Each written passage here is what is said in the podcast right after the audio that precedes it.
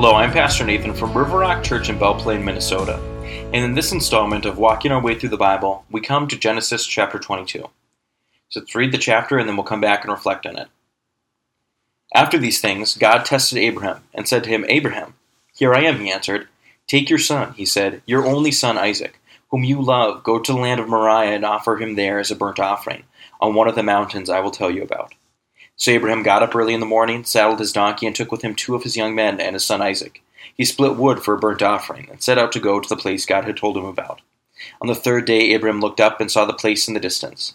Then Abraham said to his young men, Stay here with the donkey.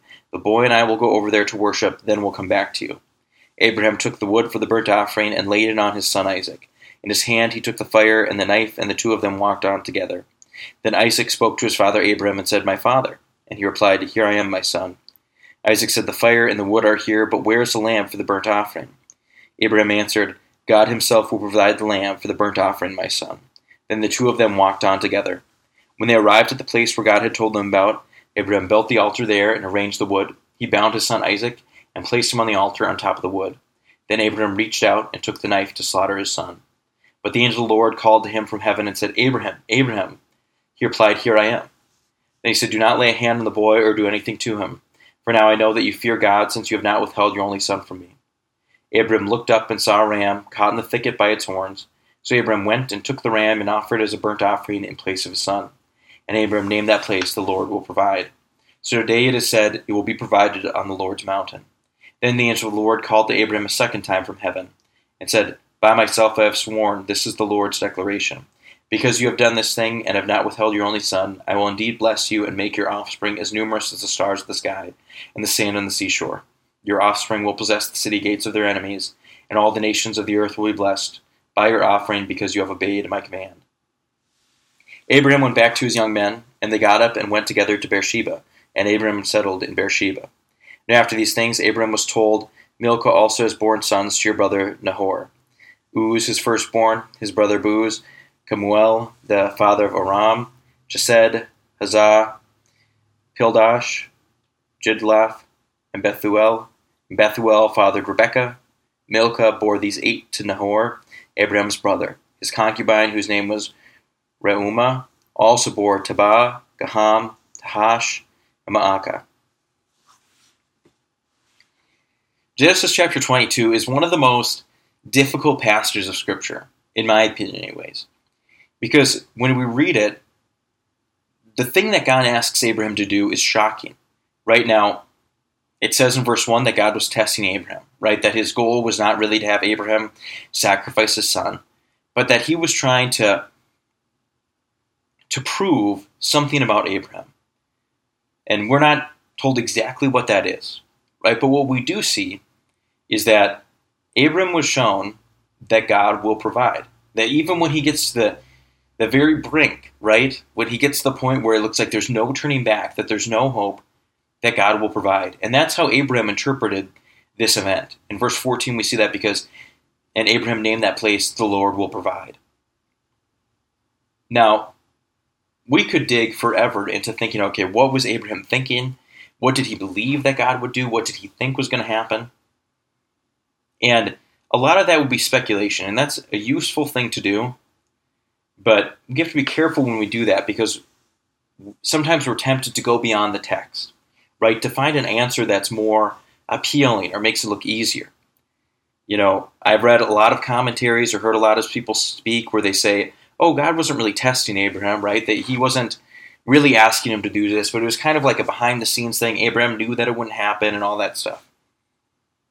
But what Abraham learned from this is that God remains faithful to his promises because God had promised before that not only would Isaac be born, but he'd be father of a great nation, that he would inherit Abraham's household and all of his wealth, and that he would carry on his name and, and, and increase and multiply. Well, obviously, Isaac hasn't done that yet. Right? So, when God tested Abraham, he wasn't just testing to see if he would bring Isaac up to the mountain, but he was testing to see, Abraham, do you really believe the promises that I said? Do you really think that I would lie about those promises or bring you here just that it would all be for nothing? I do not envy Abraham's position. I would not want to be in this place. But it's encouraging to see that God stops Abraham, right? That he tested him, he brought him through that trial, he ensured that Abraham's heart was more devoted to God than it was even to his own son. But I, again, I would not envy this position. Now, one of the things that we do is that we do see here is because in verse 16, the Lord says to Abram, Because you have done this thing and have not withheld your only son, I will indeed bless you and make your offspring as numerous as the stars of the sky and the sand on the seashore. Your offspring will possess the city gates of their enemies, and all the nations on the earth will be blessed by your offspring, because you have obeyed my command. And this is kind of a foreshadowing of Jesus, right? Because Jesus is the Son of God. And while God stopped Abraham from actually offering up his own son, God did not hesitate from offering up Jesus. And Jesus did not hesitate from going to the slaughter. In verse 18, it says, And all the nations of the earth will be blessed by your offspring, because you obey, have obeyed my command. Jesus is that offspring from Abraham. He is the lamb that went to the slaughter willingly. He is the Son of God who was offered up for our sins, that was crucified brutally on a cross, rose again in victory, ascended into heaven, and is seated at the right hand of the Father. And so Abraham probably didn't know it back then, right? But as we read this passage, right, we can't help but see Jesus and be reminded that, well, Abraham was spared from having to offer up his son. God did not do the same for himself. Jesus went to the cross on our behalf to pay for our sins.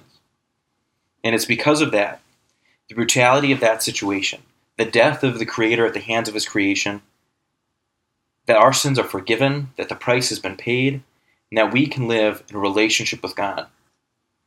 That's one of the best things about Genesis chapter 22. That we've heard the story of the crucifixion so many times that the shock and the awe and the horror of the event is lost on us.